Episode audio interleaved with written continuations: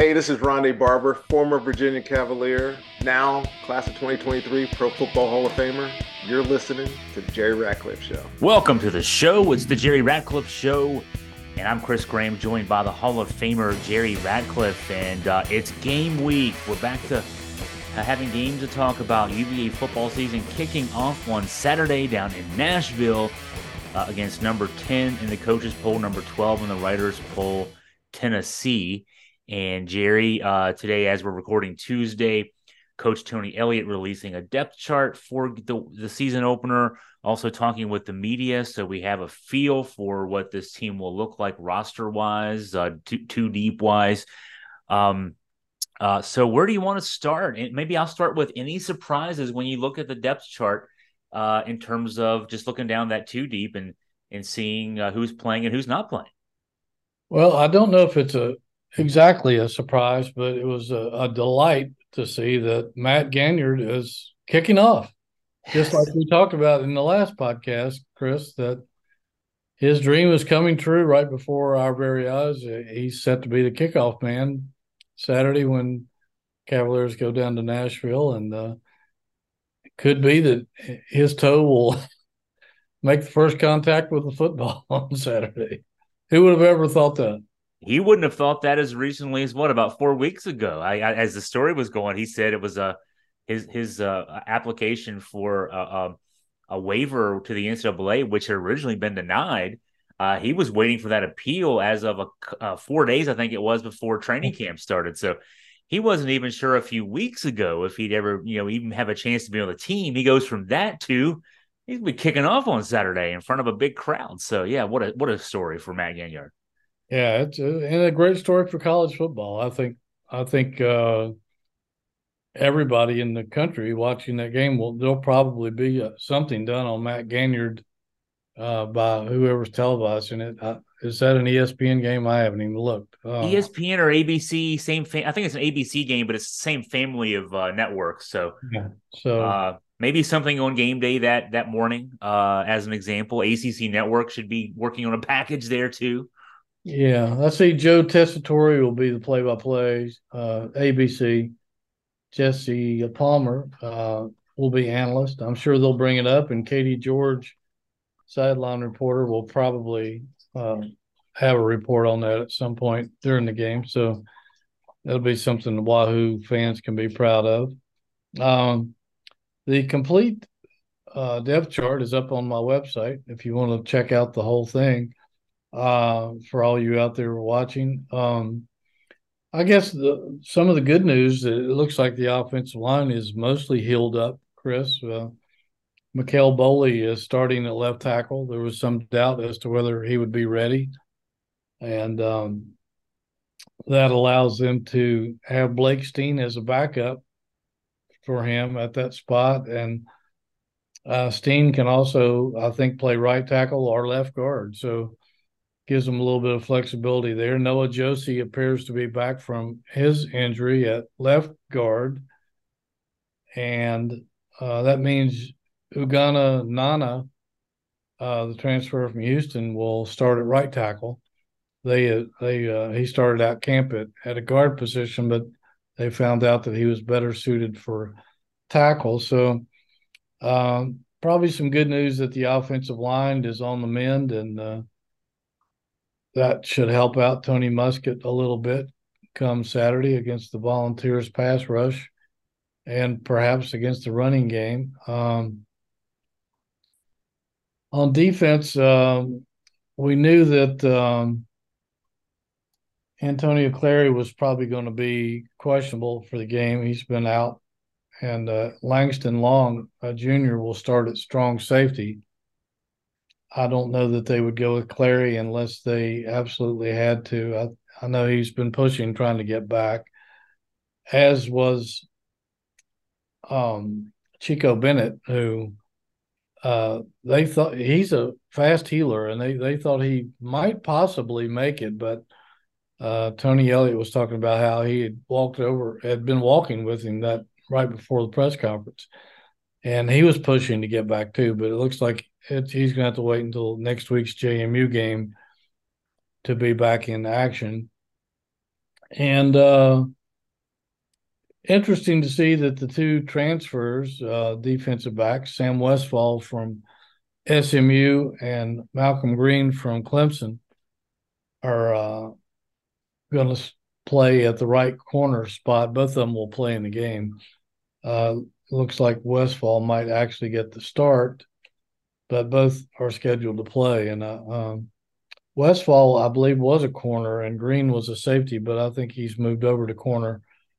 Um, the rest of that secondary is Tayvonn Kyle, Jonas Sanker, Long, as we mentioned, and Coen King. Uh, most of those guys with experience in the system a year ago. Yeah, three transfers among those guys back there on the two deep uh, in the in the defensive backfield. Uh, Jimmy Christ, uh, the Penn State transfer, uh, still still on the shelf. I think I read uh, from Tony's the transcript of Tony Elliott's uh, press conference that yeah. maybe he'll be back next week, perhaps, or at least be able to tr- start training again next week. Um, right side of the offensive line is is two transfers. Brian Stevens is the guard. Um, and uh, he was well regarded. Uh, really, really nice ratings on Pro Football Focus, at least um, mm-hmm. yeah. for his work. Um, and so, yeah, no, no other surprises for me as far as that goes. Looks like there's depth in the line, uh, which will be uh, needed. Last year, there wasn't a lot of bodies back there. I think at times playing with seven or eight guys. So, uh, looks like there's there's some some good good options there for uh, uh, for Tony Elliott and Des Kitchings to to work with and uh, so the question then is, uh, you know, looking at uh, Tennessee, they'll be starting a new quarterback, just like Virginia will be starting a new quarterback. Virginia will be starting Tony Muskett, as we've uh, discussed. Uh, we were talking about that last last show. Um, Muskett winning the battle in camp. Uh, Anthony Colandrea listed at number two on the depth chart. It'll be Joe Milton for Tennessee. He's a guy that transferred in from Michigan a couple of years ago. Originally beat out Hendon Hooker for the starting job at Tennessee uh, when he came in in 2021. He played two games, got injured. Hooker took over. Hooker put up some video game like numbers for a couple of years. But then he got injured at the end of last season, missed the last two games, and Milton came back in, ends up being the MVP of the Orange Bowl, a 31 14 win for Tennessee over a good Clemson team. And uh, he comes in now as a sixth year senior uh, with uh, you know he looks like the kind of guy that you think is a pro quarterback. He's six five, he's two thirty five, he can move, he's got a cannon of an arm. The one thing he doesn't have is a lot of experience. He started nine games in his college career in five seasons, uh, but he's preseason All SEC. I mean, he's got a lot of accolades, a lot of expectations. And uh, that's a Tennessee offense that scored 46 points a game, averaged 525 yards per game last year. Big challenge for the Virginia defense. Yeah, and and Milton has by far the strongest arm in all of college football, so I'm sure he'll be testing Virginia's secondary uh, a lot. But they also have um, all of the running backs back from a year ago, and there's three of them with significant yardage coming back. a couple of receivers, including uh, uh, Squirrel. What was his last? Squirrel White. Squirrel. Yeah, Squirrel White uh, one of the top receivers coming back. And uh, most of their offensive line, I think they have a couple of new guys in there, but that's uh, a very experienced offense and put out, like you said, incredible numbers last year. Led the nation in scoring and points, uh, points per uh, yards, total yards per game. And so, um, John Rudzinski's defense will be tested early and often, and uh, it'll be interesting to see how they hold up against such a powerful unit. I, I don't know that Virginia faced anybody anywhere in that, even in that category last year that that could boast any numbers anywhere close to those. And so um, it'll be something to see. We talked at length with Tony Elliott during the press conference today. I asked him about Tennessee's defense and and uh, how he expects them to attack Virginia, and he also elaborated on Tennessee's offense and how powerful it is. We'll have stories on that uh, coming up later, but. Uh, uh, one thing that was interesting he said about that offense is that they they're not uh, they they take unusual uh, width in their splits and and they split their uh, wide receivers way out toward the sidelines, and they open up. Uh, their splits are so wide along the line that they they kind of open up holes. They just got to make sure they win their one on one battles because they create with those splits. They create a lot of one on ones, and they put the defense uh, in a bind because you have to really call your defense quick and get aligned quickly and make adjustments because it's not your standard splits that you're dealing with. And Tennessee runs at such a high pace, Chris, that that's forcing defenses to make quick decisions and get lined up quicker than normal. So uh, that's added pressure to already defending an explosive offense. The only, if there was one weakness for this Tennessee team last year, it was on the defensive side. Now they only gave up 23 points a game, so you know they at the end of the day they were they were doing what they needed to do in limiting points, but they did give up 405 yards per game. And uh, there could be a little bit of a function of the fact that Tennessee on offense does play so fast. You know, they they line up quick. Um, they're moving the ball. Even when they have scoring drives, a sustained scoring drive for them may be still quick strike for most uh, most teams. Uh, and then if they happen to, you know, have a three and out or or not be able to move the ball very far, um, it's going to happen quickly. Whatever happens, happens quickly with that offense, and so the defense is going to see some more plays, uh, and and thus maybe some more yards. But that's the, the game plan for Virginia going in. Has got to be to try to attack that defense. Yes, you know we, we know from. I, I, was listening in to uh, Josh Heupel yesterday, uh, his his press conference. You know they're they're they're going to attack. They're going to sack the box, try to take the run away make Virginia throw the ball down the field, you know, mid, middle of the field and down the field. Um, but uh, you know, from Virginia's standpoint, ball control. It's got to be, you know, let's see if we can move the chains, you know, sustain drives. Um, you know, Virginia's got a punter in Daniel Sparks, who's one of the best punters in the country. Um, so when drives fizzle out, you know, make make Tennessee have long fields. Uh, it's got to be to try to shorten the game, limit turnovers. Tennessee defensively did force two turnovers per game last year, so that was one way they kept points off the board. But you know that the game plan for Virginia shorten this game and uh, see if they can frustrate Tennessee by keeping them keeping that offense off the field for long stretches. Yeah, you're right, and there won't be chances to catch your breath very much because there's a new rule in college football, and I can't say that I like it. I don't know why they keep messing with the game every year, but um, no timeouts after first downs this year. So um, that's just going to make uh, the game flow even faster. So you don't have time to diddle around on defense or, or anything else. You got to be ready. And um, but you're right. The, Tennessee is going to load the tackle box and see if they can force Tony Muskett to make mistakes, and that's going to be part of their. I'm sure that's a significant part of their game plan um, even Elliott said today that uh, Muskett's not going to be able to hold on to the ball. They want you to hold on to the ball more than 2.8 seconds so they can sack you or force you into uh, throwing a bad pass. And so Muskett is going to have to be at the top of his game. Uh, whether that means he can stay in the pocket or if they're going to have to have a moving pocket to try to alleviate some of that pressure, or maybe throw some screens or short passes to the tight ends or something to slow that pass rush down um, and and try to make make him uh, not be just a sitting duck back there. The game is a sellout. Got a we got press releases uh, yeah. on that uh, just before we started recording. Um, you know, but I'm I'm going to say I, I don't mind uh, the fact that it's a sellout there. In the sense, there's going to be a lot of Tennessee fans. Obviously, it's going to be oh, mostly, yeah. if not all Tennessee fans, but it's not going to be as many of them as there would be in Knoxville. That's true. There'll be 75,000, you'll only have uh, maybe 63 of the 65. yeah, exactly. Exactly. So it's not going to be quite as bad. I mean, from that standpoint. Um, and uh, so, yeah, it could be worse in that sense, but still, it's going to be a challenge for Tony Muskett. I remember uh, talking with Tony Muskett at the ACC kickoff. This has been a few weeks ago, obviously.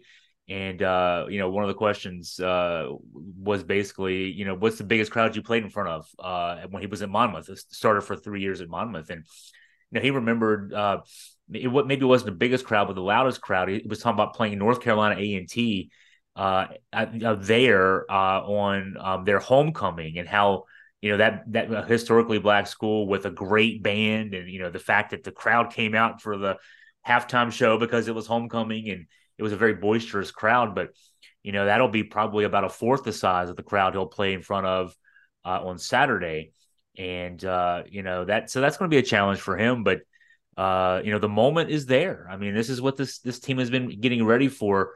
Um, what's the sense from Coach Elliott, Jerry? You were there today for the for the presser. What what's what's the sense in terms of confidence going into this one that he has and that maybe the team has? Well, you know, he's going to use this as a gauge to figure out exactly where his program stands and what they have to do to catch up to become more competitive in the ACC. Um, I asked him specifically. I said, you know, Tony, you've in your years at Clemson, you coached in national championship games. You coached against some of the best teams in America in incredible environments. Uh, you know, has that does that help you in any way get your team prepared for a game like this? And and I think he he believed it did. That uh, he's trying to get them to channel their energy in the right ways and not not uh, expend all their energy in the first quarter and with nervous energy and trying to get it all done, but to try to spread out that energy throughout the game. Um, play the person, not the jersey, not the name on the jersey. Um, just to be intelligent and and how to handle your emotions in an atmosphere like that because I don't know if any of these Virginia guys, Chris, has played in a game in that kind of atmosphere. I'd, I'd have to take a closer look, but the last time uh, none of these guys, I don't, I don't think any of these guys played in the Orange Bowl in '19, right? Uh, I was thinking the same thing. I don't, I don't think so. Right off the top of my head, I don't think so. And so since then, uh, you know, they really haven't played in in a environment anything close to this. So it's a new experience for all these guys, and keeping your composure, even if things go haywire out of the block, uh, is going to be significant because if you don't, things can unravel quickly against an opponent like this, and uh, they're like sharks smelling blood in the water. If they sense that you're intimidated or uh, or losing confidence, they will eat you alive because this is this what uh, Tony called big boy football. He's expecting big boy football out of Tennessee, and that's what uh, that's what we're going to see. And so you can't panic. You got to you got to keep your composure and and try to hang in there and focus and, and do the best you can. You know, one one one name comes to mind. Mike Hollins might have he was on the team at least in 2019. Uh, he skipped the 2020 season because of the COVID uh, year, but uh, Mike Hollins, you know, he's he's listed second on the depth chart at running back, which um, I'm a little disappointed at, but also the, just the fact that he's even on the team. when you right. think about November 13th of last year, he he had life threatening injuries in that mass shooting.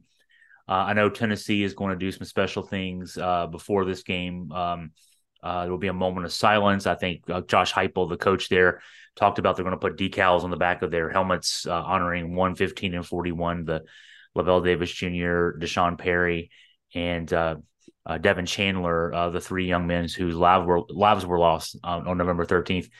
Um, that's obviously a part of the story going into this game. Uh, is this is the first game since November 13th? Um, Virginia missing his last two games last season for obvious reasons. Uh, Coach Elliott talked about the the uh, that that part of this the the the emotion that will go in um, uh, from from that standpoint. Jerry, talk about what he he addressed as far as that goes today. Yeah, you know, somebody mentioned uh, turn tragedy into triumph, and he said, you know, his simple answer was that every day is is a triumph for us, and the fact that just Virginia's back playing football again, and um, it's an it's an opportunity for them national on a national stage to just show how resilient that the human spirit is. That those were his words, and uh, certainly they'll be doing everything they can to honor the fallen teammates. They're going to wear special patches on their uniforms. Uh, I imagine decals on the helmet as well, and uh, some of the players will be wearing the numbers of those three slain players, and I think um, I, I'm I'm not sure. I'd have to recheck my notes if they're going to uh, maybe rotate some of those numbers around through the season, or if these guys are going to keep them permanently. I know that Bettridge, the place kicker, it was close friends with D'Sean Perry. They went to the same high school and were uh, friends. And uh, I think he's going to. Well, I know he's going to be wearing uh, Perry's number 41 in in the game. Uh, it's wrong on the depth chart. They have him as wearing 17. He'll be wearing 41. But um, I think that is probably um, part of the emotions that Tony was also talking about and channeling their energy. We've seen things like this in the past at other schools. Uh, you can get too emotional and get too wound up, and it backfires on you. So they, you got to be careful with that and not. And and it's great to be inspired and play for those guys, but you can't let it rule your thoughts and cause you from keep you from focusing on the assignments at hand and, and that sort of thing. You can get distracted and uh, become so emotional that you can't think. And so um, I'm sure he's addressed that with them. And you know, he said that it, you know, part of part of it is also um, this program they they need to learn how to win. Um, we thought that they did bef- last season coming in, but um, obviously that didn't happen. And if you even if you look at Broncos' last two teams, they were both 500. So um, hasn't been a lot of winning. The, the, the 11 to 14 wins in three seasons, last three seasons, and so he believes this this team, this program has to learn how to win all over again, and that's that's a slow, painful process. Looking for a great dining experience in Charlottesville? Look no further than the Aberdeen Barn. The barn has been family owned and operated since 1965, with Terry and Angela providing great atmosphere and mouth-watering food at Virginia's Big Time Steakhouse. Enjoy the fine dining or relax in the Sportsman's Bar a fantastic place to wind down and socialize, surrounded by flat screen televisions tuned to the latest sporting events. You never know who you might bump into at the Aberdeen Barn, where all the greatest Cavaliers have dined over the decades and keep coming back for the delicious menu and good times. Check it out online at aberdeenbarn.com or call 434 296 Hi, it's Jonathan Cotton with the Good Feet store. As a lifelong runner, the pain in my feet was debilitating. Finally, I went into the Good Feet store and found the answer personally fit arch supports. They helped me so much I ran my first marathon that year. Then, because I believed in the Good Feet system so much, I bought the store. I'm so happy to offer my hometown community the opportunity to find relief from foot, knee, and back pain. The Good Feet store is located in the shops at Stonefield near Trader Joe's. Book your appointment today at goodfeet.com. Hey, this is Thomas Q. Jones, former UVA All American running back, and you're listening to the Jerry Ratcliffe Show. Wahoo wah. Yeah, I remember sitting in the press box up there with you uh, after the. Uh, well, for me, I was sitting in the press box after the um, Orange Bowl game, uh, and that team had won the ACC Coastal Division, had played Clemson in the championship game, uh, played Florida really well down in that Orange Bowl. I'm hearing Bronco talk about how the, you know, how far things had come in four years, and you know I was thinking about how they would continue to be built upon. And you're right, two 500 seasons thereafter, Broncos gone three and seven last year. Um, you know, we're back to square one in a lot of ways uh, from that standpoint. And it's just, I wouldn't have imagined that. I wouldn't have imagined that that night uh, late December of of uh, 2019 that that would have been the case. But um, so realistically, Jerry, uh, you know you've you've been around for a lot of these openers, forty well, some years. what what do you think is is uh best case scenario? What what should what should Virginia fans kind of expect out of their team this weekend, and and and what should make us happy? It's going to be tough. It, t- Tennessee's a 28 and a half point favorite, so it's I mean, the writing's on the wall as far as that goes. But what can what can Virginia fans rightfully expect and, and maybe be happy with after this is over? Wow, that's a that's a tough question because I think it depends on how the first quarter goes. If if they can't allow Tennessee to come in and dictate the pace and and control uh, the ball, uh, control the clock. Um, even even if it is a quick strike offense, and, they they can score from anywhere on the field with an arm like Milton has. Um, they, they've got to just line up, make sure they line up correctly, and stick to their fundamentals and try to be competitive and try to prevent the big play, make Tennessee earn everything they get, and and not turn the ball over, not make, uh, not have blown assignments, give up uh, explosive plays. If they do that, who knows? They might could extend this game into the second half. Um, maybe get a couple of turnovers. You never know. We've seen stranger things happen in in opening games. As good as Tennessee is, it's still the first game of the season for them as well. And um, we've seen better teams than Tennessee come out and lay an egg or or make mistakes or have penalties, turn the ball over, stuff like that. Anything like that can help Virginia and give them confidence to hang in there and perhaps extend the game. But if things go haywire early and they let Tennessee take control, and if Virginia is the one making mistakes, it could be uh, just a, a, a, blowout, frankly.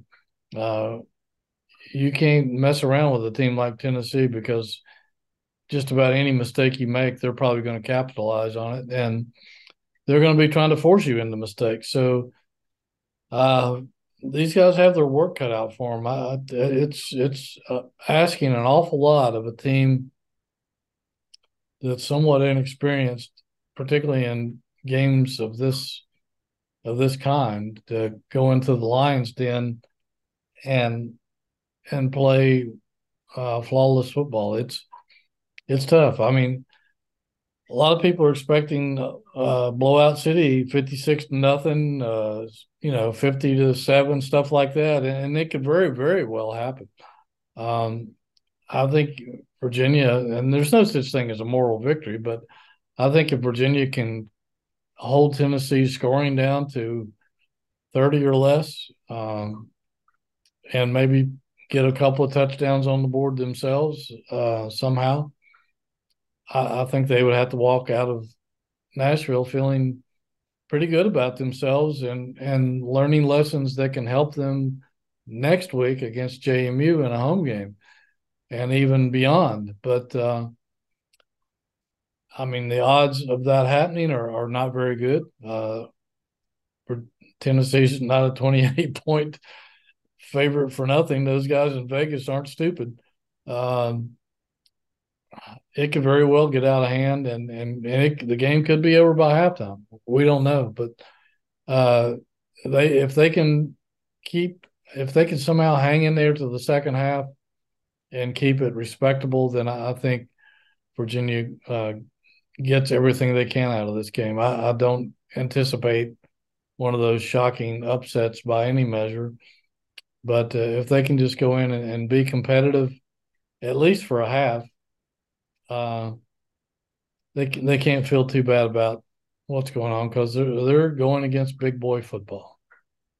I'm reminded of the scene at the end of the comedy movie. I think it was 1990s comedy movie Dumb and Dumber, uh, where uh, Jim Carrey's character he's a real doofus. Uh, he's he's there with the female lead who's very attractive, and he's asking her what chance he might have with her, and, and he, she's going going down the numbers, and he says, okay, so one in a hundred, no, one in a thousand, no, one in a million, maybe one in a million. And he says, so what you're telling me is there's a chance, right? and then I, I, put that in the context of uh, ESPN's Football Power Index. Uh, they they give their you know the ESPN folks run a simulation twenty thousand times. They play the game uh, on their computers, and they uh, they they spit it out how things are going to go and uh, according to the FPI, 87.5% chance that uh, Tennessee wins this game, which means they ran the, they ran the simulation uh, 20,000 times. Somehow, 2,500 times, and those 20,000, Virginia won the game. So,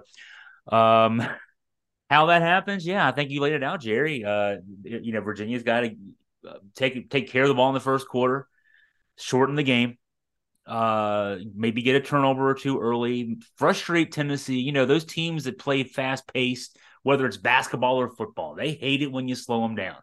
Tony Bennett's really good at it. Uh, see if Tony Elliott can be good at it. But if the if the offense can stay on the field a little bit, even if they don't score, just stay on the field, get some first downs, even if they have to punt them back into you know deep into Tennessee territory. Um, if this game is one score or a 10 point game at halftime, Virginia gets the ball in the second half, has a chance to make it interesting. Tennessee, they're the 28 point favorite. They might get a little, they might have the pressure on them then. The home crowd gets a little unsettled. Um, you never know what can happen as far as that goes. It's a hot day. It's gonna. I looked at the forecast. Gonna be in the low 90s. No chance of rain down there in Nashville. Uh, first game of the season. Both teams will be substituting liberally as far as that goes. Yeah, yeah. Lots of things can happen. Um, it can happen the other way too. Of course, Virginia can have some some early mistakes and it can get out of hand early, and and that can set the tone in a, in a negative way, not just for this game, but maybe for for a few games after that. So, um, but uh, you know, I'm going to go back to Dumb and Dumber, Jerry. Um, you're telling me there's a chance. I think there's a chance. Yeah, if I were a betting man, I, I and I were ESPN, I would recheck those computers because I, even though there's a chance, I don't think Virginia uh, would have. Even if you played at twenty thousand, sometimes they would win that many, that portion of of games. But uh, yeah, you know, sometimes fast teams make mistakes because they're at such a high pace and they they uh, there is a tendency to turn the ball over. It's kind of like um, a triple option offense when you're handling the ball so much. There's going to be mistakes made, and um, sometimes you can play faster than your than your brains can uh, operate. So, yeah, there, there's a possibility that uh, Tennessee can turn the ball over, make some mistakes, and and hand Virginia some good field position. Who knows? But um, it'll it'll be interesting to watch, regardless what happens, just to see the uh, how big the chasm is between uh, a top ten team and and uh, a team that's trying to rebuild it with a relatively new system. So Jerry, I think uh, we got folks ready uh, as much as we can, at least at this point, uh, for for that. Uh, we wanted to talk maybe, uh, you know, as we're as we're uh, getting towards second half of our show here, ACC expansion news possible. Um, maybe today, maybe sometime this week, or maybe not. Maybe maybe the news with expansion is there's going to be no expansion. We don't know where that's going to be. But what is the latest as far as where we stand as we're recording this around 5:30 on Tuesday?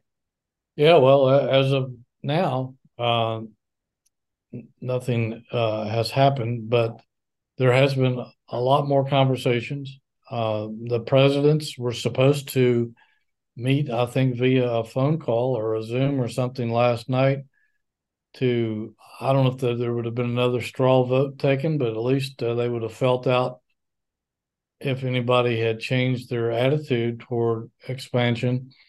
And naturally, out of respect, those uh, that meeting was postponed uh, due to the live shooter that was on campus in Chapel Hill last night uh, that had that university locked down and frightened, as we have all experienced ourselves. Um, so I'm we don't know when that meeting will occur. Uh, I don't know if it'll be tonight or sometime later this week, but I would think uh, I've I've heard that there's sort of a soft deadline by the end of this week for the ACC to uh, come up with a yay or a nay, and it sounds like that perhaps somebody has softened their stance. I don't know if it's North Carolina or NC State or maybe even Clemson for that matter. I don't think Florida State has, uh, but uh, it sounds like there somebody may be willing to change their vote, and if that's the case, then uh, I fully expect SMU, Cal, and Stanford to be members of the ACC uh, starting in the 24-25 season, Chris. And uh, wow, got your plane tickets ready for San Francisco or Dallas or Dallas or yeah, maybe maybe both some years, right? Uh, as far as the scheduling goes. Um, not just for football, but for for basketball too. That that could be interesting to see. Well, we'll be, we'll, we'll both JerryRatcliffe.com and AugustaFreePress.com will be on top of whatever the latest is. I just checked my phone as we're recording. I don't. I didn't want us to miss an opportunity if there was that kind of breaking news, uh, but nothing. Nothing still uh, as we're talking here right now. So, uh, but yeah, there, there there's going to be some news one way or the other in the next day or two or three. Um, so Jerry, yeah, sounds like that. Uh, you know, just we keep hearing varying numbers on what ESPN will offer annually. It's been estimated between 50 and 72 million. Um, and the ACC can take that money and divvy it up how it pleases annually. And I, I think one of the models is that a bulk, or at least a, a good part of that money, would go to teams that excel in the postseason, at least in football and men's basketball. And there could be some portion of the money that goes to member schools. I don't think that would be a lot, but uh, you know, a little bit's better than nothing. And they could reserve some of that money for travel expenses for teams that have to travel to Texas or California or Las Vegas uh, at a neutral site.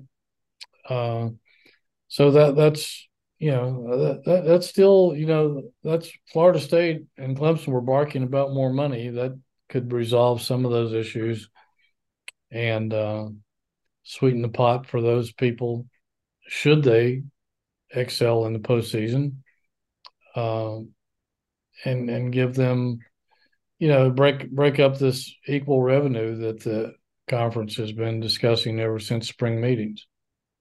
It wouldn't it wouldn't make up the difference between the ACC and what it pays out to its schools and what the Big Ten and SEC pay to their schools, but it's something. It's it's right. it's moving in a direction, uh, maybe not the direction that some folks in Tallahassee and Clemson, South Carolina would like to see, but it's at least it's at least it's at least a step. Um, yeah, so. you, you wonder you wonder if you know the Pac-10 was talking to Apple about a streaming service. You wonder if that could still be brought back up again. And uh, I saw that today that the ACC, which officially opened its offices in Charlotte today, um, never thought I'd see that happen 20 years ago, but um, they've uh, agreed to a new deal with uh, something called theater. I think I saw that. Yeah, yeah, yeah. I know what you're talking about. like 75 games and bowl games and stuff will be available in um, varied theaters around the conference, I guess, so people can go to the movie theater and watch uh, certain ACC games, and I guess football and basketball. I, I'm not sure if there's other sports involved, but uh, it looks like that they are exploring every possible revenue avenue that's out there. And uh, maybe by the time all this adds up, Chris, uh, they will narrow that gap a little bit. You know, I've never done it because we're always pretty much at the games doing our job. But uh, I've seen that the Paramount Theater in Charlottesville for years has, you know, on a on a sort of ad hoc basis. You know, they'll show they'll put up on their on their movie screen they'll put up uh, you know, the Virginia Virginia Tech football game or a Virginia Duke or Virginia Carolina basketball game, ACC tournament games, NCAA tournament games, that kind of thing. Um, you know, I know when we were in Minneapolis for the Final Four uh, at JPJ, they they put the game up on the big the, scoreboard screens there uh, for fans. A lot of fans came and watched the games at JPJ. So there's a there's there's interest in that. It seems um, to, to, to as a potential revenue source. Uh, I'm not sure if if I would head out to a theater myself and do it, but obviously there's a market for it, and I, they also the uh, theater companies do the same thing with like boxing and MMA and and pro wrestling and things like that. So big events, there's there's a there's a new trend in this direction. That's interesting to see the ACC making a formal deal. That was that was interesting news today. Um, I guess a lot of people like the atmosphere. There's a lot of similar fans there, and all you know, it's probably more exciting than sitting on your couch at home, and you can have uh, your popcorn and Raisinets and drink there with you, and bathrooms not too far away. So you don't uh, feel too stupid yelling if you're yelling with other people. When you're in your house by yourself and you're yelling at the TV, you feel kind of like an idiot. So. that, that doesn't stop me from your dogs. Your dogs tend to look at you like, "What? What? what's wrong with you? that that doesn't stop me from doing it. It just you don't feel very good afterwards. So um, you feel maybe a little more at home there with the other fans. You're right. Uh, um, all right. Well, Jerry, anything else as we're uh, maybe getting ready to wrap up the show here? I think that pretty much shows it up, Chris. Um, I'm just so happy for Matt Ganyard because, uh, uh, you know, we we spent close to an hour with him last Thursday over at the George Welsh Indoor Center, and um, just to be around him and see firsthand his passion and his enthusiasm and excitement about uh, what all has happened to him. It's just makes you feel good as a human being to see uh, something good happen in in uh, today's world, where there's we've got so much gloom and doom. So it's um, it, it was just uh, it was just fun. I'm so happy for him and his family and uh, and those people who have supported him along the way. Yeah, what a story! Uh, look forward to seeing him kicking the ball off, and uh, you know, and he's he's number two in the depth chart as, as the place kicker as well. So he may he may get some action there down the line too. But uh, yeah, he's a he's a heck of a story. Uh, military pilot, uh, MBA student now, uh, father of two, 34 years old, grandpa they call him playing football. That's, that's just awesome story. well, Jerry, as we're wrapping up now, we go ahead and thank our sponsors who help make all this possible for us.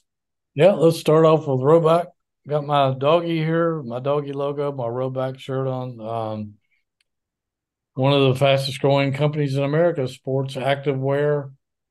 You can look at jerryratcliffe.com, click on their ad. You can get 20% off your first order.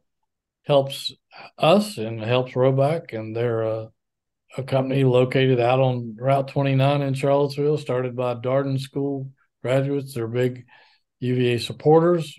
They have uh, NIL deals with UVA, as does uh, one of our other podcast supporters, the Good Feet Store over at Stonefield, right across the street from the movie theater. And uh, Jonathan Cotton grew up in Crozet, UVA supporter, also NIL deals, uh, does a lot of promotions for UVA athletics. Uh, good guy with a great heart and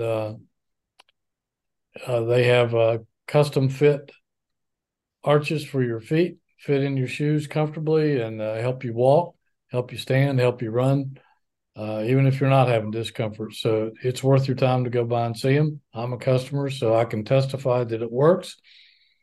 And how could we not mention the Aberdeen Barn, Virginia's finest steakhouse? Incredible atmosphere, incredible food, incredible service. Uh, makes my mouth water just to think of it. It's dinner time, Chris. I'm getting hungry. I go over there and run run up a steak right now. so uh, yeah, yeah, you know, home game next week against JMU. Go by the barn on Friday night or or uh, Saturday. Get you a great meal and uh, say hi to Terry and Angela and tell them that Chris and Hootie sent you, and maybe they'll get throw you a couple of extra uh, shrimp on the Barbie or something. a little bit more in that glass of wine before uh, they they tilt the bottle back up. Uh, now there's a, there's noon kickoffs this week and next week, so you can do Friday night before the game. You can do Saturday after the game. You got lots of options as far as that goes. And their steaks, they just melt in your mouth. They're so good. Oh, yes, they do. Oh. Well, uh, thanks to the sponsors for making this possible. Thanks to the listeners out there, the viewers on the YouTube as well, for tuning in. Uh, my thanks to Jerry Ratcliffe, the Hall of Famer, for letting me be part of this show. I am Chris Graham, signing off the Jerry Ratcliffe Show. Everyone have a great week.